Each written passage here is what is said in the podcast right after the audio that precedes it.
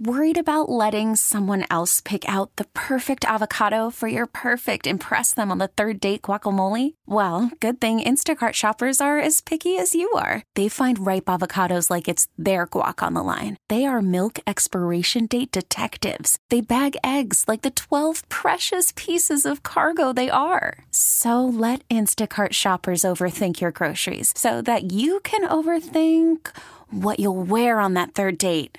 Download the Instacart app to get free delivery on your first three orders while supplies last. Minimum $10 per order, additional term supply. Joining us right now, Bill Reiter, host of Reiter Than You, 6 to 10 p.m. Eastern Time, right here on CBS Sports Radio. He also has a podcast called The Flagrant Two, so check that out. Follow him on Twitter.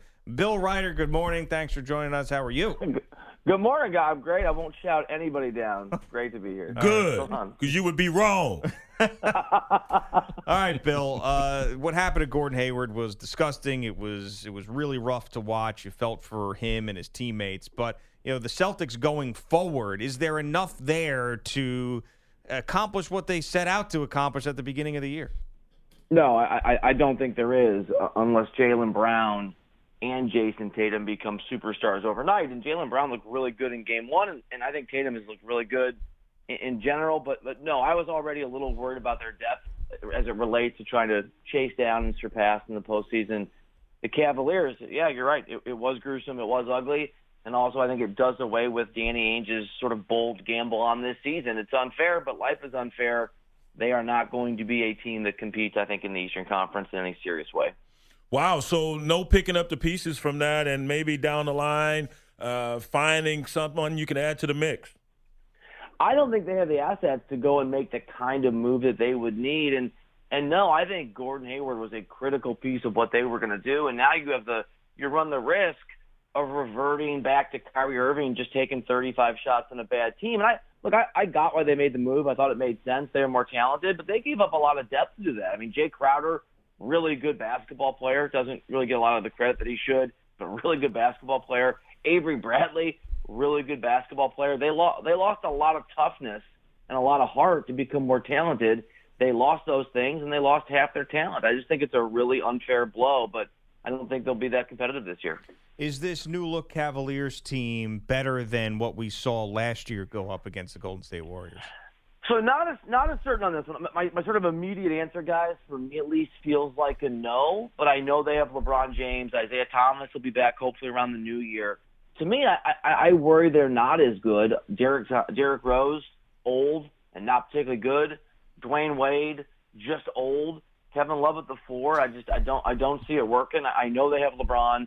I think LeBron may have a career year as he tries to put this team on his shoulders. Almost certainly his last year in Northeast Ohio. And I guess there's time for me to be proven wrong and for these guys to sort of figure it out and be great. But I think at least in the postseason, you need superstars, and you certainly need, especially against the Warriors, you need a lot against the Warriors. But having guys who can create their own shot and and go off and take over a game offensively is really important. They had that in Kyrie. He could do it at least a couple times in a seven-game series against a team like Golden State. You know, I guess it's it's wait and see, and they do have LeBron James, but. I, I worry that team, good as it will be because they have LeBron, will not be nearly as good or quite as good as they were last year. Bill, when you look at this incident there with the Bulls, does some of the blame lie with management because they were aware that this had been festering between Portis and his teammate Mirotic? Yeah, a hundred percent. You know, it's interesting. I, I like and I know Fred Hoiberg. I think he's a really smart guy and obviously a great collegiate coach. But this is a guy. Look, I, I get it. Hard to sort of step in and fill Thibodeau's shoes, and it's a very different culture, and you're going to run a different offense, and it's a different approach.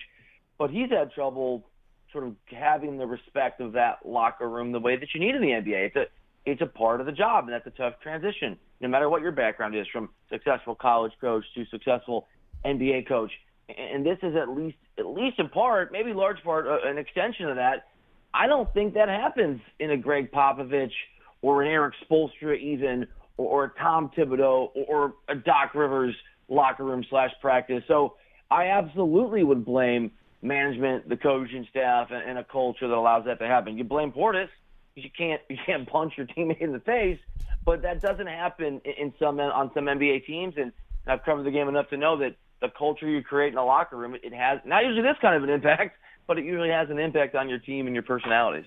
Gio and Jones with Bill Reiter of Reiter Than You right here on CBS Sports Radio starting at 6 p.m. Eastern Time and the Flagrant 2 podcast joining us on CBS Sports Radio. Of the teams in the West that remodeled themselves in a big way, the Thunder, the Rockets, the Timberwolves, uh, which one of those do you believe is the most championship like? Yeah, I mean, I think the answer is is Minnesota, but maybe not this year. I mean, I, I buy them in, in the long term, and what they've done isn't sort of some – hope for Hail Mary. Oklahoma City, like if we're talking about this season, I think is really interesting. I am uh, aggressively mean spirited and doubtful to Carmelo Anthony. So, you know, I have to sort of get over that and, and believe that he's going to be willing to share the ball and he's going to be willing to do other things. They're just, you can't have Paul George, Russell, Westbrook, and Melo can't all take 30 shots a game. But you have to have perimeter defenders in this league, especially against the Warriors. They have that in Paul George. You have to have shooters and guys that can stretch the floor. They certainly have that in Melo and Paul George. I think Roberson sort of not criminally underrated, but an important defensive piece. Now that you have those other guys, they were really good defensively last year. They can be great defensively this year. So if those guys coalesce properly, if they it's such a big if with Melo, but if they move the ball, I think they're a really interesting basketball team. Um, if, if everything goes the way that it could, if you took like the over, over, over in terms of whatever Vegas projects, which I think is 55 games to them, I think they're a really interesting basketball team. I, I know Houston beat the Warriors in that first game. I don't think it matters. I think Draymond Green was right. Houston's not going to play defense, but Oklahoma City and maybe the T-Wolves down the road, I think are really interesting. Well, uh, Bill, you're you're right, righter than all of us, but Gio was wrong, and I tried to talk him uh, down from this, but he, he decided to start Rodney Hood last night. oh yeah, and, and, and, Rodney came down with some gastric issues. Uh, were you aware of the the pregame jitters that this this young man has experienced in the past? I was not, and I know a couple guys. I won't pretend to know many, but a couple guys that played in the NBA that that talked about getting sick before they would play. But the two guys that I'm thinking of who played in the league for five or six years, who you know, like a like a performer would would go to the bathroom and get sick at least in our conversations, I always thought it was kind of weird. It, it only lasted uh, the rookie season, right? And they kind of they kind of figured it out. Like anything else, usually radio, basketball, whatever reps sort of uh, sort of cure that. So so no, it's there's so many bizarre things going on in the world, the world of sports. I was not aware of that, and it's a very it's a very weird hurdle for that young man to have to clear. Bill, I'm a Knicks fan, and I was you get the free league pass uh, deal the first week of the season, so I take advantage of that before I end up having to buy it because of what we do for a living. Uh, so I'm watching it last night, and uh, I'm watching Dennis Smith Jr. in his first game for the Dallas Mavericks, and he starts off in the first possession an alley oop. He goes out because he turned his ankle, but he comes back. He ends up being a catalyst, and he's really good. And I think to myself, you know, there's this 19 year old kid from France, Frankie uh, Ntilikina, who I know nothing yeah. about um, tell me why things are going to be okay with that draft choice because last last night I'm thinking to myself, this is going to be one of those decisions that we're talking about for the next two decades, how they screwed up again.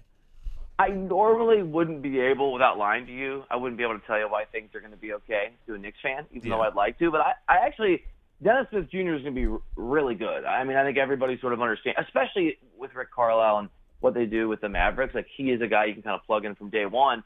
I you know I don't know a lot about Nikola because I obviously haven't seen him much, but every scout that I talked to, I talked to a GM a couple of weeks ago, um, and this guy's not a huge not a huge Phil fan. Um, they all say that he's really good. That you know he may, it may take a while, it may be a process, but but even non Knicks people are really really high on this dude and think he has a really really bright future. And I'll say this, like I'm righter than nobody half the time, and I certainly was wrong on Porzingis. I was in that group that absolutely mocked the Knicks and mocked Phil Jackson for drafting Porzingis uh, a few years ago. And so the same people who told me I was wrong on Porzingis in large part are telling me that this young dude for the Knicks is going to be pretty good. So I look, I, I actually think at least in that realm, in that small bucket, I think things look up for, for your team. Spurs get a opening win versus the Timberwolves, and Lamarcus Aldridge, Hook'em Horn, uh, looked a, a, lot more assertive. Uh, you think he's had a, a, change of his mindset over the offseason? Man, I hope so because I, I loved his game in Portland, and he is just not fit in. Um, he is just obviously not fit with the Spurs. Look, he just got paid a bunch of money, just got an extension because you have to bet on talent in, in the NBA. Going back to the Knicks, you can even give Tim Hardaway Jr. three hundred billion dollars or, or whatever the money is when you have to sort of take a chance. And I think part of the reason they did that is Aldridge is, is talented, and the other is Gregg Popovich believes he can always find a way to reach guys and, and to make it work. And Aldridge has his own sort of special kind of ego, and it is hard to go into the Spurs and figure it out. But I, you know, it's one game. But I, yeah, watching that, I thought ah, maybe maybe LA has sort of gotten it down and understands what it means to be a Spur. Well, to quote the cliche of Eric of, of the Sixers and Erik Spoelstra back in the day, trust the process because he is talented enough. If he just lets himself be coached by the Spurs the Spurs way, to be a really really good basketball player. Yeah, but there was no Kawhi last night, and when Kawhi's not on the court, even last year, he picked up the slack and his numbers look good. It's it's fitting in when everybody's healthy. I think is going to be the bigger issue for him. And be aggressive, right? Yeah, just being like, aggressive is the issue, right? Yeah, like that's the issue. Minutes or, or or or five, like because he has looked like such a such a scared, shy freshman at the at the high school dance. It's like, bro, like you're Lamarcus Aldridge. Like, yeah. whatever you're doing, please play like a man. Yeah, man. Go dunk on somebody, dog. so come on. Uh, part of me wants to really like the Sixers. The other part of me wants to really hate the Sixers because they're very cocky and haven't really accomplished anything yet. Um, is this team going to be one of these teams that really develops into something in the next couple of years, or just too many question marks that you don't believe it's going to come together? You know, so I'm always sort of an optimist, and I love I love young, sort of interesting, talented teams. And my answer is I, I think they will, but that's also me pretending that Joel Embiid is going to be healthy, right? Yeah. He's going to play 60 games a year. So, so if you give me a, a healthy Joel Embiid, I think they will be really, really good. Now, Markelle Fultz needs to know how to shoot. Like that would be a super helpful thing, not to have that part of his game decimated. And but they played. I thought they played the Wizards really tough last night, and they were looked young and and there were moments where they didn't look particularly disciplined. They look like what they are, but they're really, really talented. And I think they can be like the T Wolves from the last couple of years, where they win 28, 29, 30 games, but you just you know at some point they're going to add a piece or they're going to figure it out and they're going to get a lot better. So, assuming that Embiid is is healthy, I think they'll be very, very good in a couple of years. Bill, where can we find your podcast? Uh, you can find it on iTunes. You can find it on Stitcher. You can find it on my Twitter at Sports Writer. Um, Flagrant too, yeah. I'm on the old Google machine. All right, very good. and you can listen to him right here on CBS Sports Radio, 6 to 10 p.m. Eastern Time. Thanks, Bill. We'll talk to you soon, man. Thanks, guys. We get it. Attention spans just aren't what they used to be heads in social media and eyes on Netflix. But what do people do with their ears? Well, for one, they're listening to audio. Americans spend 4.4 hours with audio every day. Oh, and you want the proof? Well, you just sat through this ad that's now approaching 30 seconds. What could you say to a potential customer in 30 seconds? Let Audacy put together a media plan tailor made for your unique marketing needs. Advertise with Audacy. Visit ads.audacy.com.